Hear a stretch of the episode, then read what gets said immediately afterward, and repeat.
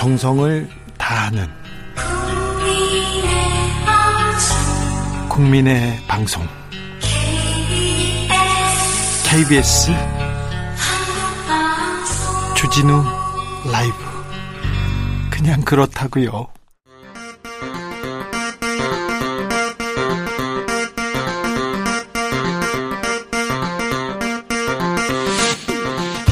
주진우 라이브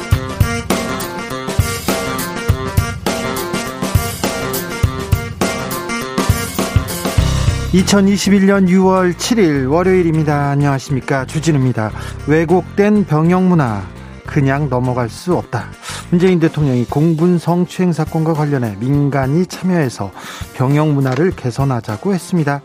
근데 계급이 신분처럼 인식되는 데서 문제가 발생한다는 지적도 있습니다. 여군들이 성폭력을 당하고도 대다수는 침묵을 지킬 수밖에 없었다는데요. 대한민국 군대가 성폭력 사건에 대해서 어떻게 대응해 왔는지 여군들의 목소리 김은지 기자와 함께 들여다보겠습니다. 이준석의 구치기냐 나경원 조영의 뒤집기냐 당권을 향해 가는 길 그런데 분위기가 심상치 않습니다. 음모론 배우설에 이어서 망상의 뇌피셜까지 나왔습니다. 그러자 이런 모욕은 처음이라는 말도 나왔습니다 당원 명부 유출 의혹에 비방 문자 동원 의혹 각종 의혹도 쏟아지고 있는데요. 윤석열 전 검찰총장을 둘러싼 논쟁도 어, 이어지고 있습니다. 지금 국민의힘 어떻게 가고 있는지 국민의힘 당심은 어디로 향하고 있는지 최민희 김민아, 김연아 전 의원과 들여다보겠습니다. 폭넓고 두텁고 신속하게 지원하겠다. 더불어민주당과 정부가 소상공인 자영업자들의 목소리에 실질적인 지원을 화답했습니다. 국민의힘은 여전히 소급 적용 주장하고 있고요. 한국형 코로나 손실보상법 무엇이 맞을까요? 무엇이 효과적일까요? 안진걸 소장과 자영업자의 목소리 직접 들어보겠습니다. 나비처럼 날아 벌처럼 쏜다. 여기는 주진우 라이브입니다.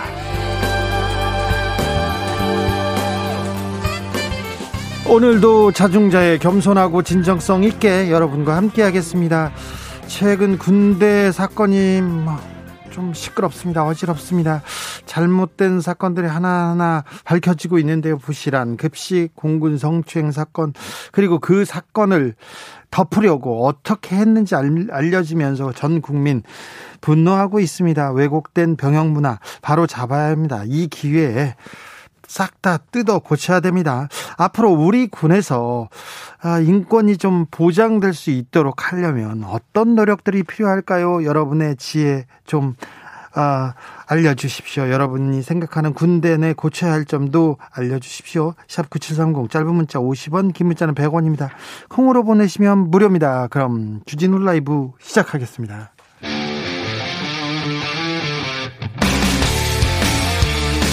탐사보도 외길 인생 20년.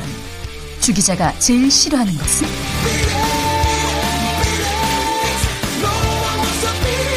이 세상에서 비리와 부리가 사라지는 그날까지. 오늘도 흔들림 없이 주진우 라이브와 함께.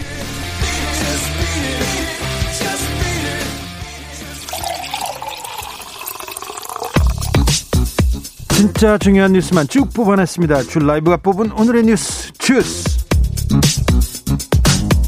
정상근 기자 어서 오세요. 네, 안녕하십니까? 코로나 확진자 살펴볼까요? 네, 오늘 영시 기준 신규 확진자 수는 485명이 나왔습니다. 지난 토요일에 700명을 넘겨서 좀 걱정이 됐었는데 휴일 검사 때문에 그렇죠? 네, 뭐 그 영향도 있지만 일단 엿새 만에 다시 400명대로 내려온 상황입니다. 예.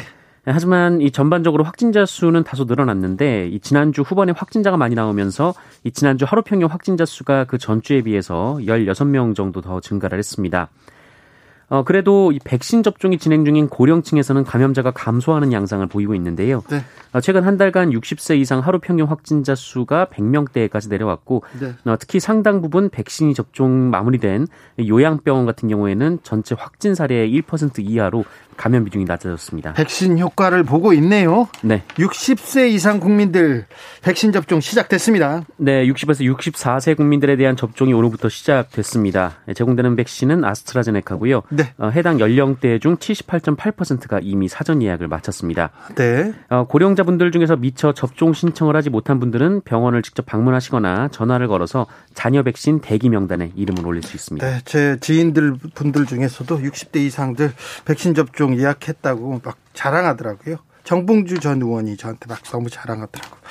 자, 문재인 대통령 아, 백신 접종에 대해서는 잠시 후에 저희가 질병관리청 연결해서 자세하게 백신 접종 어떻게 되고 하고 있는지 앞으로 어떻게 되는 건지 물어보겠습니다. 병영 문화 더 이상 두고 볼 수 없다면서 어, 병영 문화 개선하겠다고 대책 마련하겠다고 문재인 대통령이 직접 나섰습니다. 네, 군 부사관 성추행 사건의 급식 논란까지 불거지면서 그 군기강 해이 논란이 도마에 오르고 있는데요. 문재인 대통령은 오늘 최근 군과 관련해서 국민이 분노하는 사건은 그냥 넘어갈 수 없다면서 이 병영 문화 개선을 위한 대책 마련을 지시했습니다.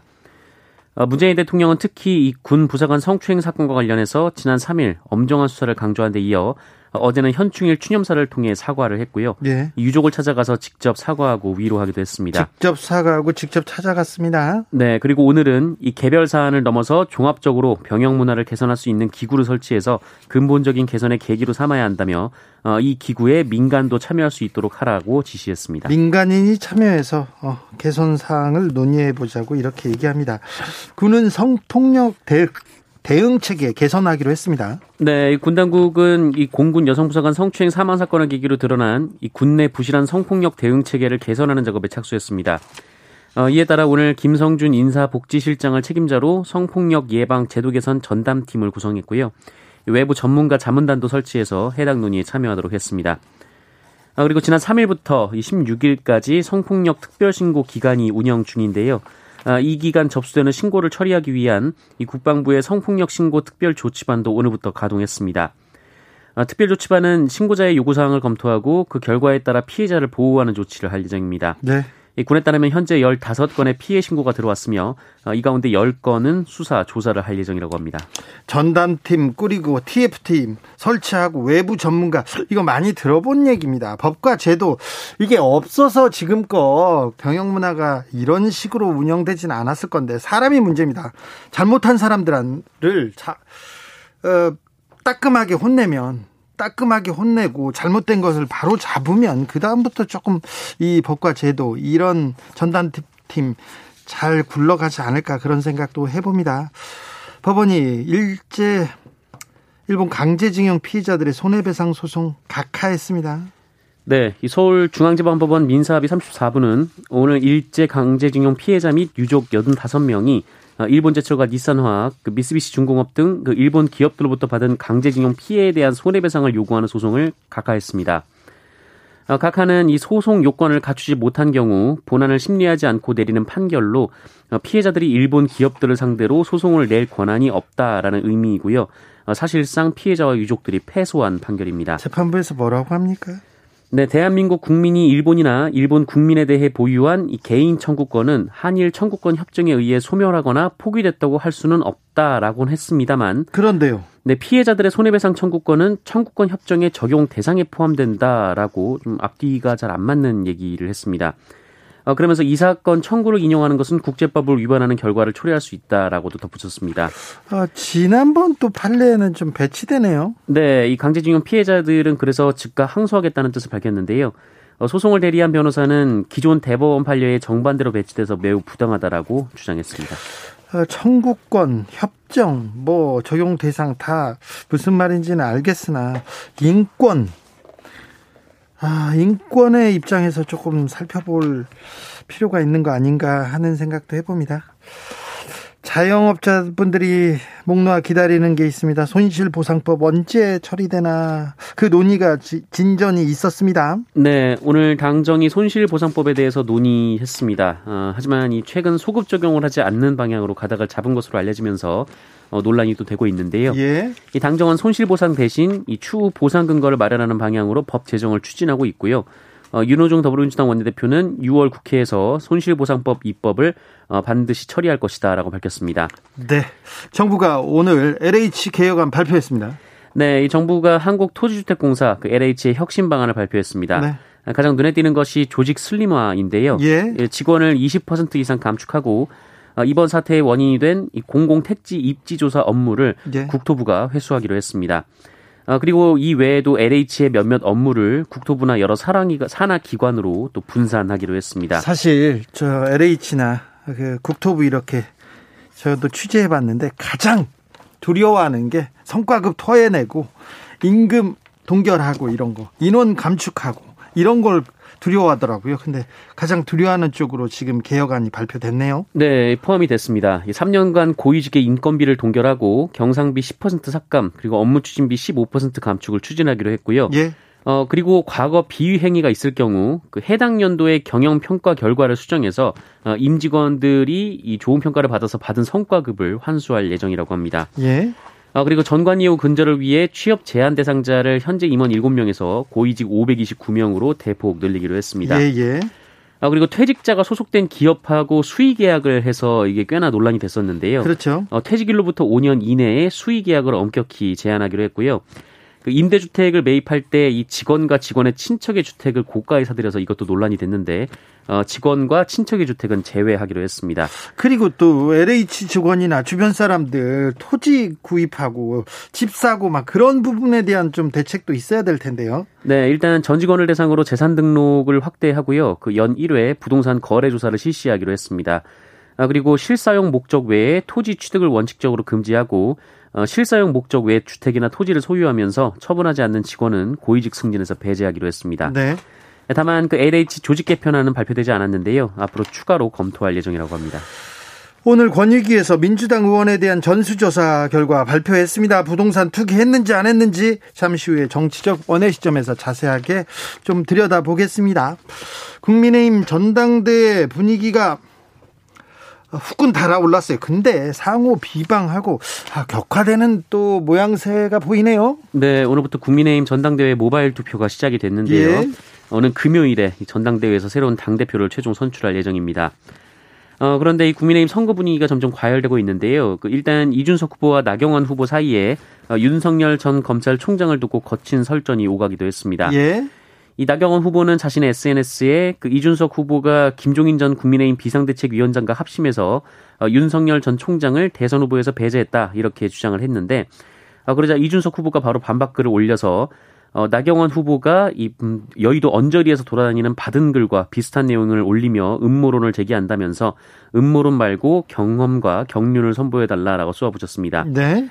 어, 이에 나경원 후보가 다시 정치를 오래 했지만 이렇게 모욕적인 발언을 들은 것은 참 유례가 없다며 어, 이준석 후보를 비판했습니다. 음모론 말고 경험과 경륜을 보여달라. 그러니까 이렇게 모욕적인 발언은 참 유례가 없다. 정치를 오래 했지만 참 모욕적이다. 네. 자, 이 수사 뭐 고소고발 얘기가 나오고 수사 의뢰 얘기도 나옵니다. 네, 이준석 후보는 자신을 비방하는 내용의 문자 캡처본을 제시하면서 이 당원 명부가 통째로 특정 캠프에 유출되어 그 이준석 비방 문자를 보내는 데 사용됐다라고 주장했습니다. 네. 어, 그러면서 당 선관위에 공문을 보내서 이 문자 살포 중지 명령을 내리고 수사기관에 즉시 수사 의뢰를 해달라고 촉구하기도 했습니다. 네.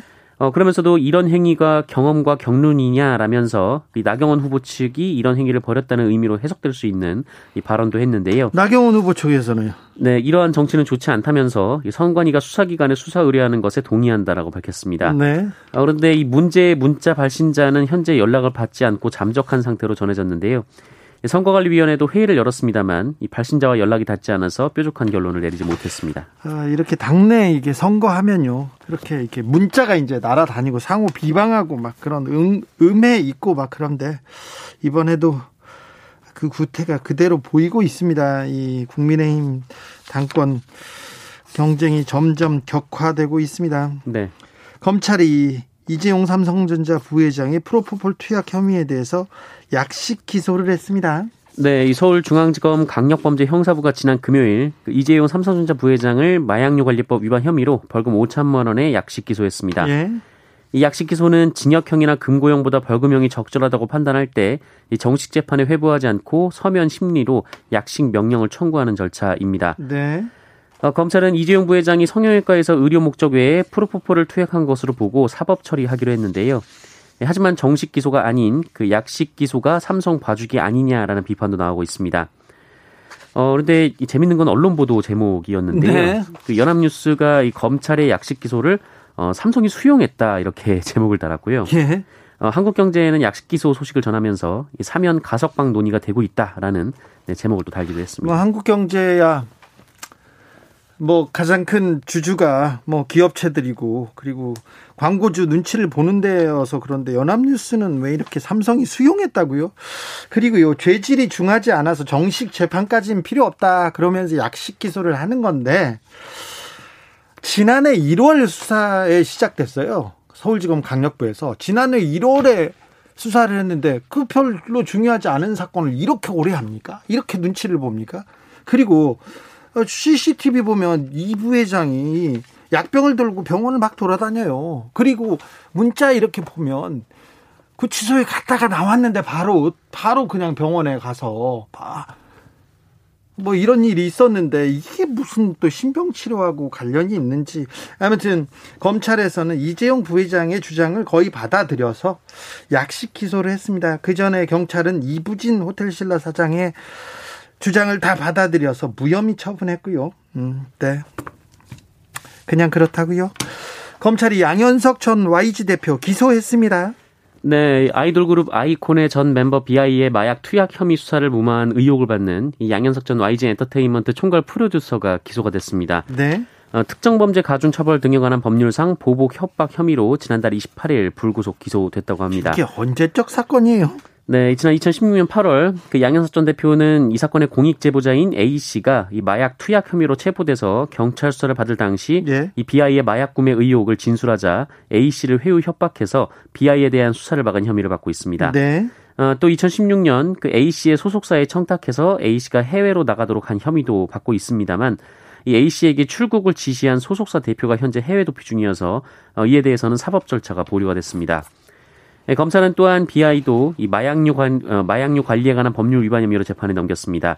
BI는 지난 2016년 4월경 이 자신의 지인인 A 씨를 통해서 대마초 그리고 마약의 일종인 LSD를 사들인 뒤 어, 일부 투약한 혐의를 받고 있습니다. 2016년 사건입니다.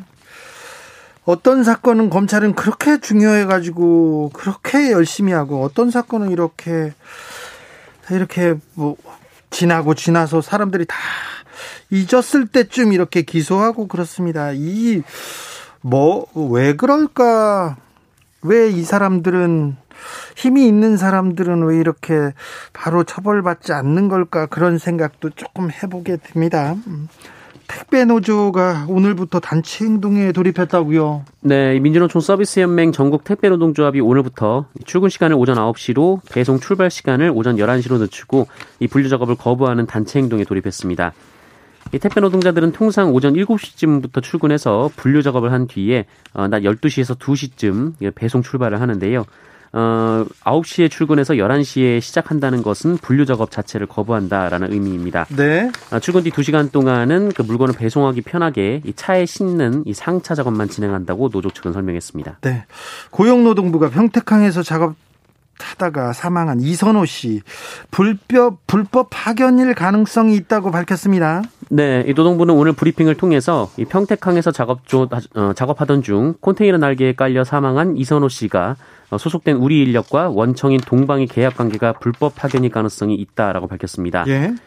어, 우리 노동법은 도급과 파견을 엄격하게 구분하고 있는데요. 이 비정규직 남발을 막기 위해 이 원청이 직접 작업 지시를 하는 파견은 어, 매우 한정적인 업종에서만 사용이 가능하고 어, 도급은 이 작업을 통으로 하도급 업체에 넘겨서 원청에서는 도급 노동자에게 작업 지시를 할 수가 없습니다. 네. 네, 하지만 이선호 씨가 컨테이너 작업을 했을 때 원청인 동방의 직원이 이선호 씨에게 작업 지시를 내린 것으로 전해지고 있습니다. 네, 이거 불법 파견이네. 네, 이선호 씨의 업무가 동식물 검역이어서 이 컨테이너 작업은 이선호 씨의 업무가 아니었기 아니죠. 때문에 네. 이 불법 파견이 분명한 상황입니다. 어, 또 노동부는 이번 주 중 관련 수사를 완결하고 책임자를 형사 입건할 예정이라며 어, 법 위반 사항에는 엄중하게 조치할 것이다라고 강조했습니다. 현재 경찰은 동방 직원 등 5명을 업무상 과실치사 등의 혐의로 입건해서 수사 중입니다. 일론 머스크 테슬라 CEO죠. 이번에는 또 다른 코인 얘기를 하고 있어요. 네, 어, 테슬라 CEO 일본 일론 머스크가 비트코인, 도지코인에 이어서 어, 이번에는 성인물 콘텐츠 거래에 사용되는 특정 가상화폐 가격을 폭등시키고 있습니다. 그래서 폭등했다면서요? 네, 무려 350% 넘게 치솟았는데요. 어, 이에 머스크의 트윗에는 욕설이 이어지고 있고요. 또 국제 해커 집단인 어나니머스에서도 어, 유튜브에 이 일론 머스크에 대한 신랄한 비난을 쏟아냈습니다. 어, 어나니머스는 자신들의 활동을 기대하라라는 그 경고를 보내기도 했습니다. 아, 일론 머스크 혁신적인 기업가인 건 분명합니다. 천재임에도 분명하고요. 그런데 자꾸 이렇게 말을 많이 해가지고 아, 사람들한테 신뢰를 잃고, 잃고 있습니다. 테슬라 좀 얘기만 좀 많이 하시지 왜 그러시는지 모르겠어요. 주스 정상근 기자 함께했습니다. 감사합니다. 고맙습니다. 3041님께서 어제 버스 안에서 마스크 안 쓰고 쭈, 쭈바 먹는 덩치 큰 중학생들에게 마스크 쓰라고 큰 소리로 혼내줬습니다. 초등학생 아들, 딸이 옆자리에 보고 있으니 나도 모르게 그 무섭다는 중딩을 상대로 용기를 냈습니다. 그런데 살짝 겁나서 두 코스 전에 내려 걸었답니다.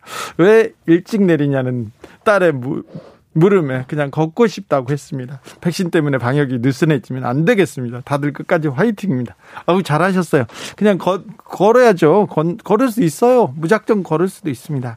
2743님께서 6월은 호국 보훈의 달입니다. 현충원에 묻힌 친일파의 묘 이장하라는 이슈나 관련법 통과 등 주요 뉴스 꼭지어야 하는데 하는 거 아닙니까? 이렇게 물어봅니다. 네. 그 얘기는 지금 안 나오고 있네요. 그러게요. 왜 안 나오는 건지 잘 모르겠습니다. 교통정보센터 다녀오겠습니다. 김한나 씨. 주진우 라이브.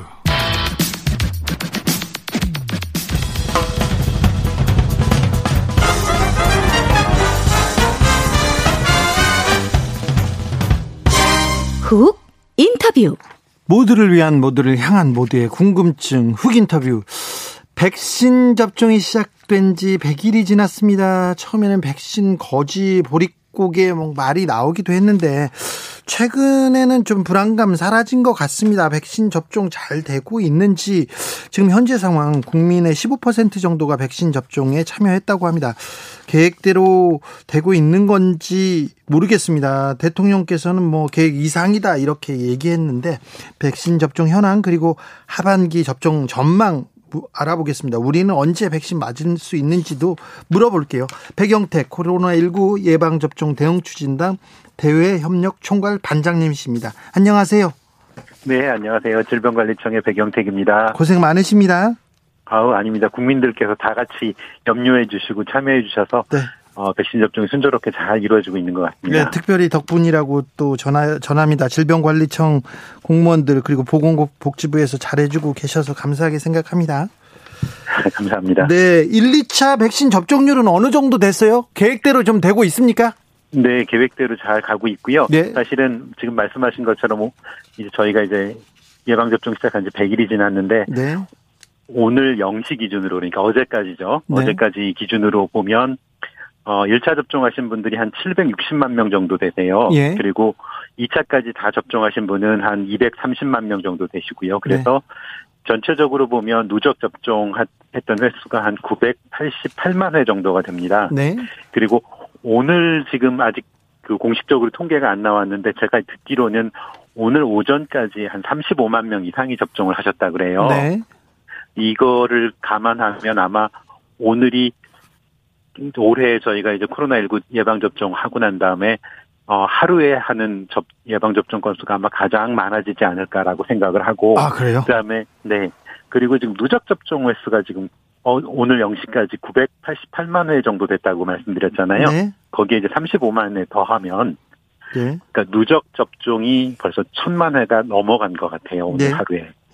그래서 이런 식으로 저희가 이제 당초 생각했던 것보다 원활하게 진행이 잘 되고 있다라고 하는 부분들을 말씀드리고 네. 이렇게 되면 저희가 하루에 음, 한 50만 명 이상 어, 접종을 계속 할 수 있을 것 같고 아, 앞으로 그러면 50만 명 이상 착착착착 맞는 겁니까? 네, 그렇게 될 것 같습니다. 네, 오늘부터 60세 이상 고령층 백신 접종도 시작됐죠. 그렇습니다. 네, 뭐 예약도 잘 되고 있고 이분들 그 잘 맞고 있습니까? 이분들 전화로 뭐지? 어, 온라인으로 예, 사전 예약 힘들다고 하는 분들도 있을 텐데요. 네. 사실은 저희가 어 75세 이상 어르신들은 그 전에 화이자로 이미 접종을 하고 계셨고, 예. 그 다음에 70에서 74세, 65에서 69세, 60에서 64세 이렇게 세 그룹으로 나누어서 저희가 예약을 받았고요. 예. 이세 그룹 합쳐가지고 평균 예약률이 80.6%입니다. 어, 네. 80%를 넘었고요. 예. 사실은 이게 작년에 저희가 인플루엔자 예방 접종 했을 때 예. 그분들이 어, 접종하신 율이 68% 정도 되거든요. 예. 그거에 비하면 한 12% 이상 많이 접종 예약을 하셨다라고 말씀을 드릴 수 있을 것 같고 예. 60에서 저 70, 70에서 74세는 82.7%, 65에서 69세는 81.6% 예약을 해주셨고요. 예. 오늘부터 시작하는 60부터 64세 형님들, 누님들께서는 78.8% 예약을 해주셔서 예. 어, 어 작년이나 과거의 다른 예약 저기 백신 접종에 비해서 굉장히 높은 참여를 해주셨다라는 부분들 말씀드립니다. 네. 아무튼 60세 이상 잘 맞는 것 같습니다. 저도 저 저도 가까운 분이 60세 넘었는데 백신 접종한다고 막 자랑하더라고요. 그래서 저하고 네. 김호준하고는 아주 부러워했어요. 60세 정봉주 전 의원은 60세 넘었거든요. 네. 그래서 내일 모레 맞는다고 막 자랑하던데. 근데요. 네. 백신 수급 상황 괜찮습니까? 그러면 백신이 좀그 예정대로 예상대로 들어오고 있습니까? 네, 그렇습니다. 백신은 예상대로 다 잘 들어오고 있고요. 그, 저희가 이제 어 그동안에 그 국민 여러분들께 네. 이제 저희가 상반기 6월까지 예. 1938만 회 정도가 들어올 거다라고 말씀을 드렸는데 네.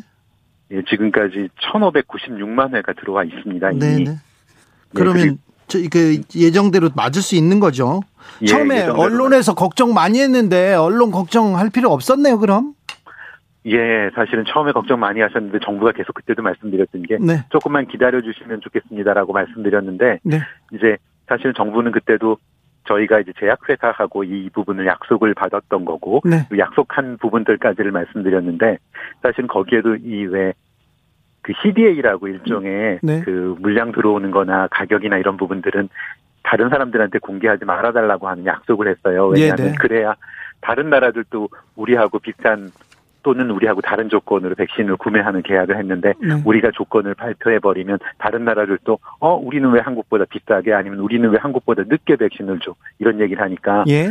제약회사가 한국 한테 주는 조건들을 외부에 공개하지 말라 그래서 저희가 그래서 국민들께 총, 저, 총량이나 이런 것들 언제까지 분기별로 들어옵니다라는 부분만 말씀드렸는데 사실 그 얘기, 그 내용들을 약속드린 부분들을 충실하게 진행을 하고 있고 네. 계획대로 다 진행되고 있다라고 다시 한번 말씀드립니다. 네, 다른 나라는 수급에 좀 어려움 이 있었던 것 같은데 우리나라는 그 다그 그 어려움까지도 좀 예상했었던 것 같습니다. 준비가 돼 있었던 것 같습니다.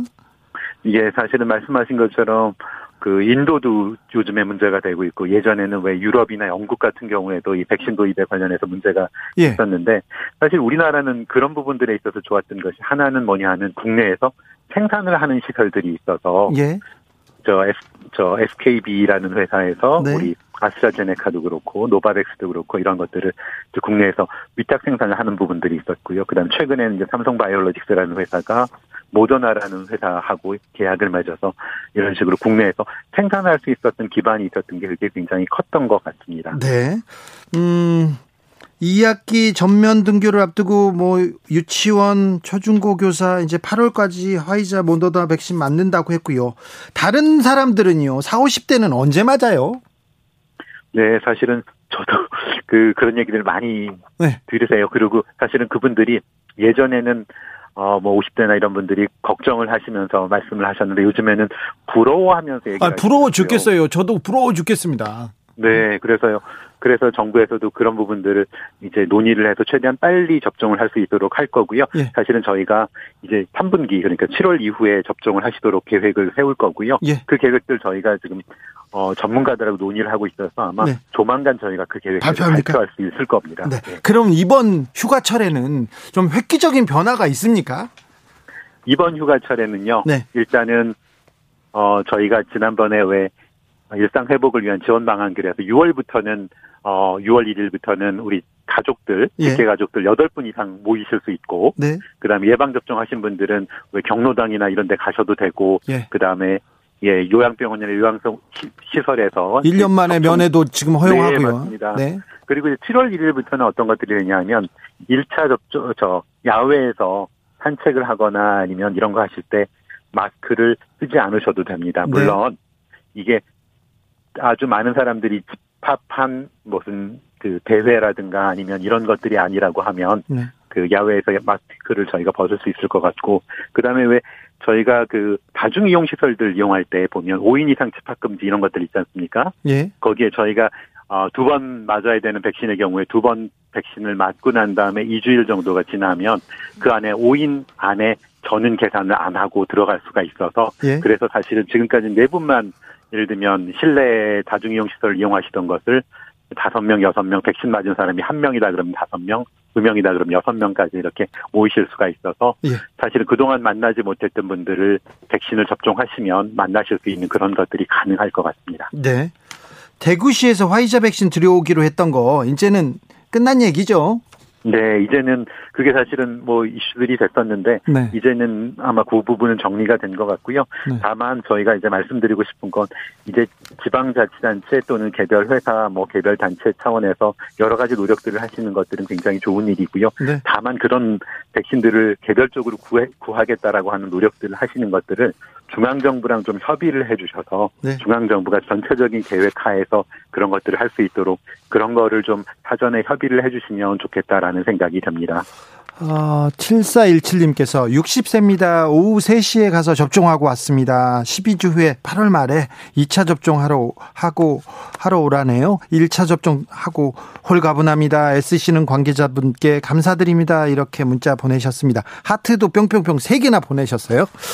사실은 저희가 그런 분들께 정말 감사드려야죠. 네, 사실은 그분이 맞고 아 내가 맞으니까 너무 이상도 없고 우리 가족들하고도 만나고 친구들하고 만나는데 이상이 없습니다라는 얘기를 입소문을 많이 내주시면 네. 옆에 계신 분들이 부러워서 또 다 같이 예약을 신청하시고 네. 또 자녀 백신 같은 거 맞으러 오시기도 하고 그렇죠. 그러셔서 네. 저희가 하는 일들이 더 잘 될 것 같습니다. 네네 부럽습니다. 저 응원합니다 이런 분들. 1529님 2차 접종 기간 좀 앞당겨 주면 안 되나요? 8에서 12주의 간격으로 2차 하려면 아, 좀 너무 긴 것 같은데 빨리 마스크 벗고 싶어요. 이렇게 얘기하는 분도 있습니다. 네, 맞습니다. 그런 말씀들 하시는 분들 계신데 사실 저희가 임의로 그거를 8에서 12주로 정한 게 아니라 네.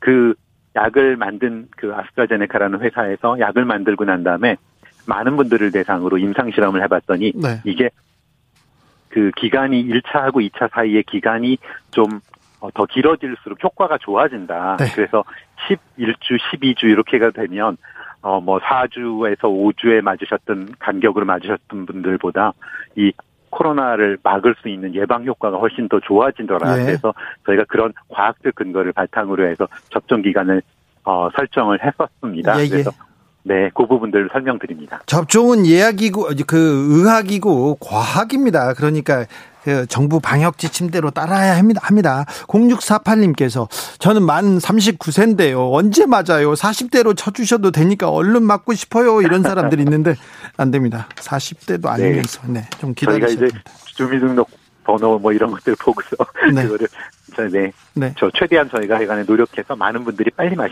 맞으실 수 있도록 그렇게 하도록 하겠습니다. 순조롭게 백신 접종이 진행되면 다 진행되면 또 달라질 미래에 대해서 좀 기대가 됩니다. 아, 순조롭게 백신 접종 진행되는 건 다행인데요. 변수는 없을까요? 이 당부 말씀 좀 부탁드릴게요. 네.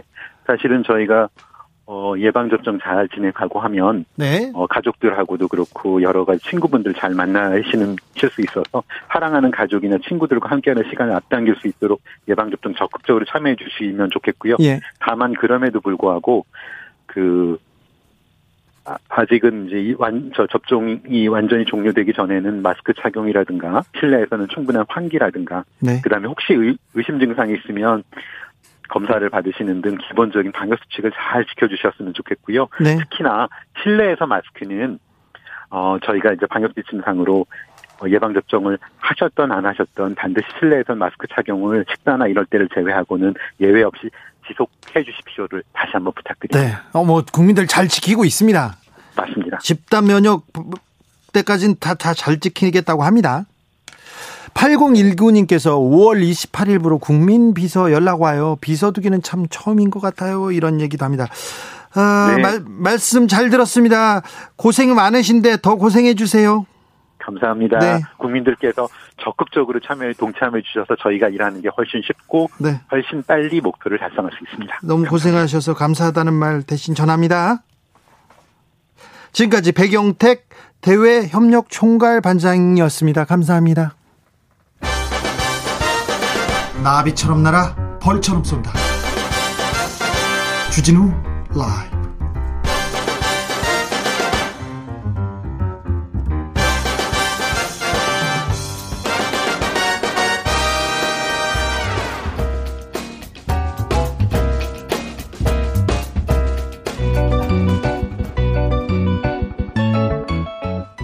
한층 날카롭다. 한결 정확하다. 한편 세심하다. 밖에서 보는 내밀한 분석, 정치적 원의 시점. 오늘의 정치권 상황 원외에서 더 정확하게 분석해 드립니다. 최민희 전 더비로, 더불어민주당 의원 어서 오세요. 안녕하세요. 불굴의 희망 최민희입니다. 불굴의 희망 최민희 그리고 일산의 희망 김연아 나오셨습니다. 국민의힘 비상대책위원. 네, 일산의 핑크 마스크 네. 김연아입니다. 일산의 핑크. 핑크 마스크. 네. 네. 아, 국민의힘 지금 분위기 어떻습니까? 뭐 이준석 효과가 난다 이런 얘기도 있는데 조금 과열돼 가지고 서로 좀 비방전이 좀 심하지 않느냐 그런 얘기도 있는데요. 네, 어쨌든 저희가 관심을 끌고 국민들의 관심의 중심에 서는 데는 성공한 것 같습니다. 네. 저희 당 대표를 뽑으면서 이렇게 컨벤션 효과가 있었던 때가 있었나? 네. 적어도 제 기억 속에서는 별로 기억나는 게 없는데요. 그렇죠. 어, 일단 당 지지율이나 이런 것들도 어, 유지되고 있고 뭐 소폭 상승하는 것이 이런 당 대표 어, 선출과 관련된 컨벤션 효과라고 보고 있고요. 특히 이제 뭐 이준석 후보가 새롭게 돌풍이라는 표현까지 일으키면서 뭐 저 요즘 유튜브 검색해 보면 뭐 이준석 후보와 관계된 영상이 엄청나게 짤이라고 하죠. 막 돌아다니고. 네, 막 돌아다니고 이래서 아 이게 아, 좀 젊은 정치 그다음에 좀 새로운 어, 젊은 청년들의 에너지를 요구하는 국민들의 민심이 좀 이렇게 표출되는 것, 또 그 표출의 어떤 도관체가 야당이라는 것에 대해서 당 내부에서는 굉장히 긍정적으로 평가하고 있는데요.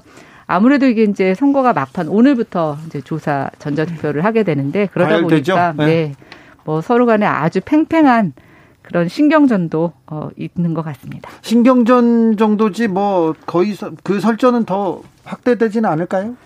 근데 뭐 저희 사실은 그 보수 정당에서는 뭐 이런 것들을 그렇게 아주 끝까지 가는 경우는 저는 별로 못 봤어요. 물론 그 예전에 대선 후보를 놓고 어, 박근혜 후보와 어, 이명, 박 후보와 예, 그때는 대단했죠. 좀 치열했지만 네. 네.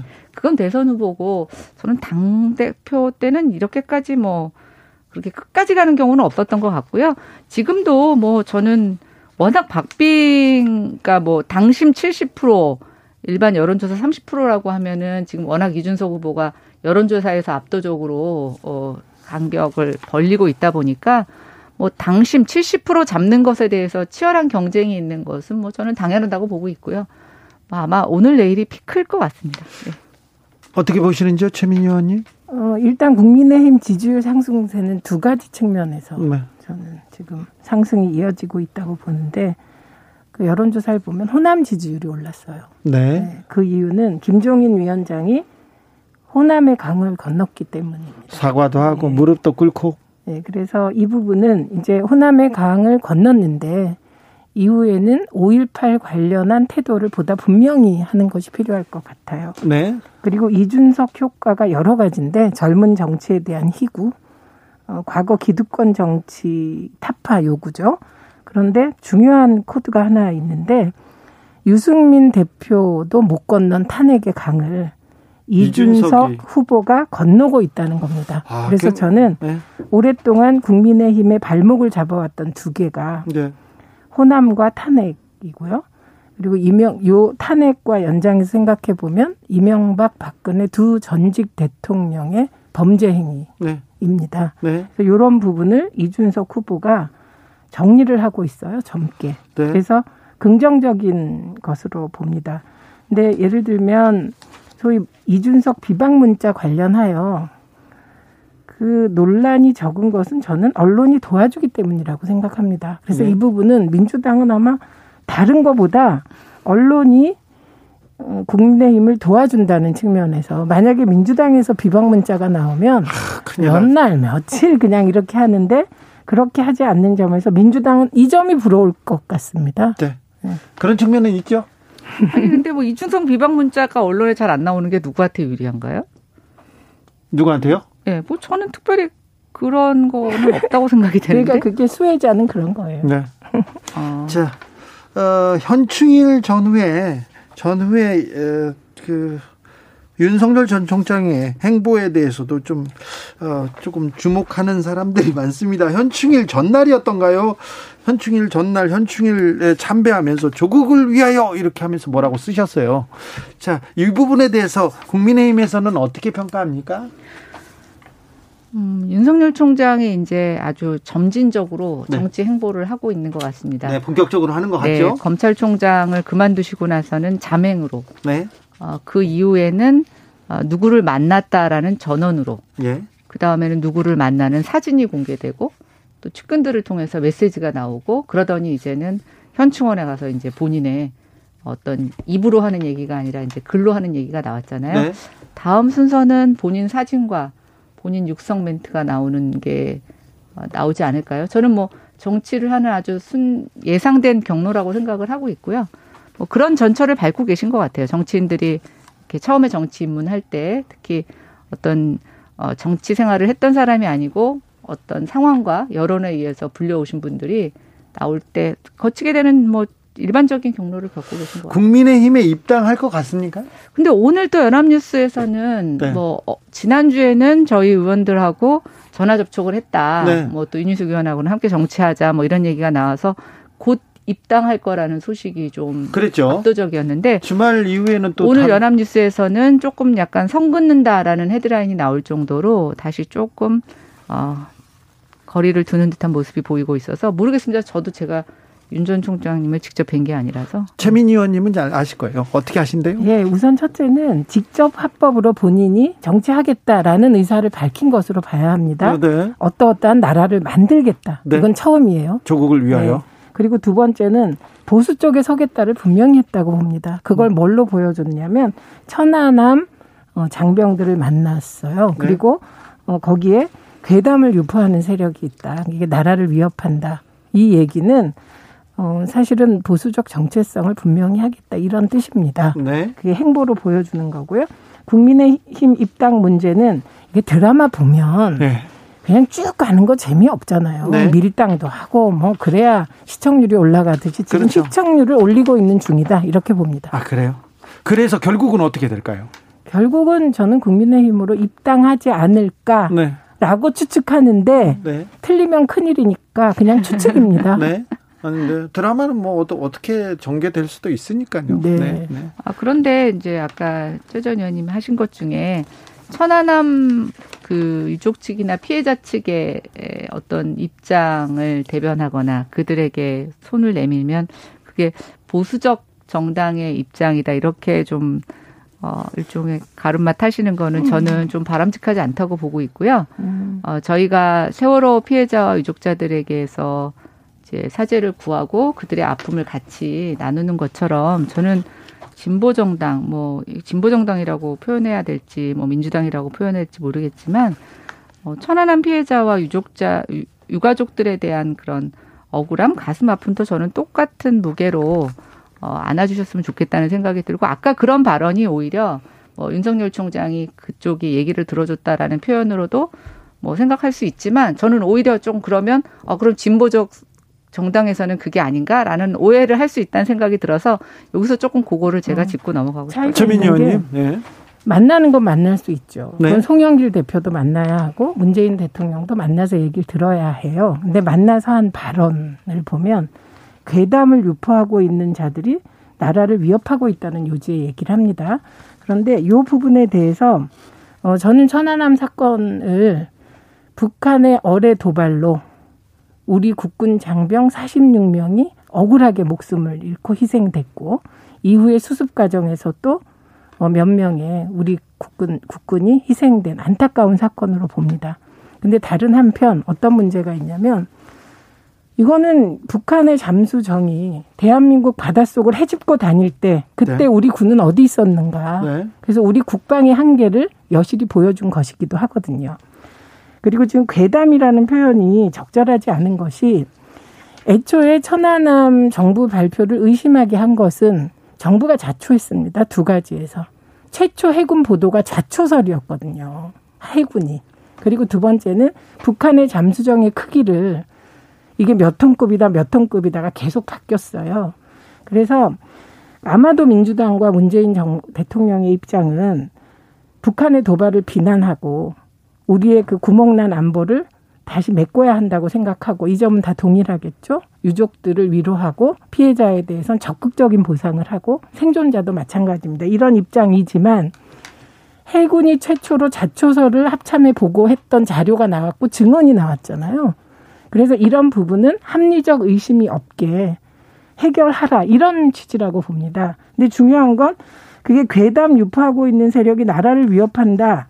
저는 그렇게 생각하지 않습니다. 합리적 문제 제기를 하고 그것에 대해서 정부가 합리적 답변을 하고 그리고 넘어가는 거고 그리고 그런 일로 나라가 위협되겠습니까? 저는 이번에 이렇게 대통령께서 현충일 그 기념식 하는 대통령 화환 뒤에 이제 대통령을 말하자면 촉구하고 약간 비판하는 글이 딱 있었잖아요. 그런 게 허용되는 게 민주주의고 너끈이 그런 문제 제기를 국민이 극복할 수 있는 나라기 때문에 위협이라고 얘기하는 것은 약간 시대착오라고 느꼈거든요. 그러니까 제 취지는 그 발언을 보고 한 얘기입니다. 근데 이제 제가 얼마 전에 광화문에서 시위하고 있는 현장을 한번 방문을 해서 어, 같이 인사를 드린 게 있는데요. 어, 또 요번에 이제 호국 보훈의 달을 맞이해서 저도 저희 지역에 있는 현충원에 가서 참배를 드렸는데 어, 제가 느끼는 건 그 나라를 위해서 일종의 목숨을 바친 유공자들 그 가족들은 굉장히 소외감에 빠져 있습니다. 그리고 실제로 그분들의 삶도 굉장히 어렵고요. 천안함 같은 경우에는 그 생존자들이 일종의 트라우마 치료 대상자에 포함되지도 못하고 있다고 얘기를 하고 있고 또 이번에 그 군그 의문사 진상위원회 이제 다시 재조사 들어간 것 때문에 이제 울분에 쌓여서 대통령과 국방부 관계자를 만나고 싶어 하는데도 만나주지도 않고 아니, 동대를 배치하는 등 저는 충분히 섭섭해할 수 있는 여지를 국가가 제공을 하고 있습니다. 아니 근데 천안함 사건이 2010년 3월이거든요. 이명박 정부 때 있었는데. 그러니까 제가 지금 그 말씀을 드리고 싶었는데 지금 13명이 어, 외상후 후유증 후유 장애로 이제 그 유공자 뭐 보상자에 들어갔고 20명이 지금 절차를 진행한다는 걸 보고 전 깜짝 놀랐습니다. 왜냐하면 2010년 3월에 이 일이 터지는데 그게 이명박 박근혜 정부 나머지 그 6년 동안 아무것도 안 했나? 왜 이게 문재인 정부에까지 넘어왔지? 이런 의심을 가졌어요. 그런데 그럼에도 불구하고 저는 문재인 정부에서 이게 외상후 스트레스 장애가 그 판정되는 기간이 있고 보험 관련 보면 굉장히 절차가 길어요. 그래서 저는 그 생존자나 생존자 가족이나 등등이 진짜 답답할 것 같아요. 이게 벌써 2010년 3월이면 지금까지 11년째 지금 이러고 있는 거잖아요. 그래서 이 부분은 어 문재인 정부에서 그러니까 빨리 해소하는 게 좋지 않을까. 아, 해결해야죠. 네, 그렇게 생각합니다. 네. 아니, 근데 이제 이런 것들을 갖고 절차적으로 길어질 수는 있죠. 그러나 담당자가 그걸 호소하는 사람들을 만나주기조차 하지 않는다고 하는 것은 담당자가 아니라 지금 대통령한테 만나달라는 아니요, 대통령뿐만이 아니라 보훈처에도 지금 면담을 요청하고 있는데 그게 계속 거절된다고 해서 지금 32일째 1인 시위를 계속 이어가고 있습니다. 그래서 저는 그분들 입장에서는 누군가 그분들의 목소리를 들어주는 사람이 얼마나 반갑겠어요. 그리고 저는 그 나라가 위협된다는 게 그렇습니다. 아, 우리가 나라를 위해서 희생한 사람들의 그런 가치나 그런 그분들의 어떤 영향력 이런 것들이 폄하된다라고 하면 그 나라의 기강 굉장히 무너진다고 보고 있고요. 그런 기본적인 것들이 무너지는 게 나라가 위협되는 거죠. 저는 그렇게 생각하면 될 것 같아요. 그 말은 괴담이라든가 뭐 나라를 위협한다 이런 그 인식은 저는 뭐 그렇게 현실에 부합한다고 생각하지는 않습니다. 대한민국이 누가 뭐 예를 들면 천안함에 대해서 자초서를 계속 누가 한 명이 주장한다고 해서 그리고 일부 뭐 유튜버나 일부 기자들이 주장한다고 해서 위협될 만큼 그렇게 뭐 덜 탄탄한 나라가 아닙니다. 정치적 원의 시점 6시에 이어갈까요? 9809님께서 세월호 추모하면 진보, 천안함 추모하면 보수.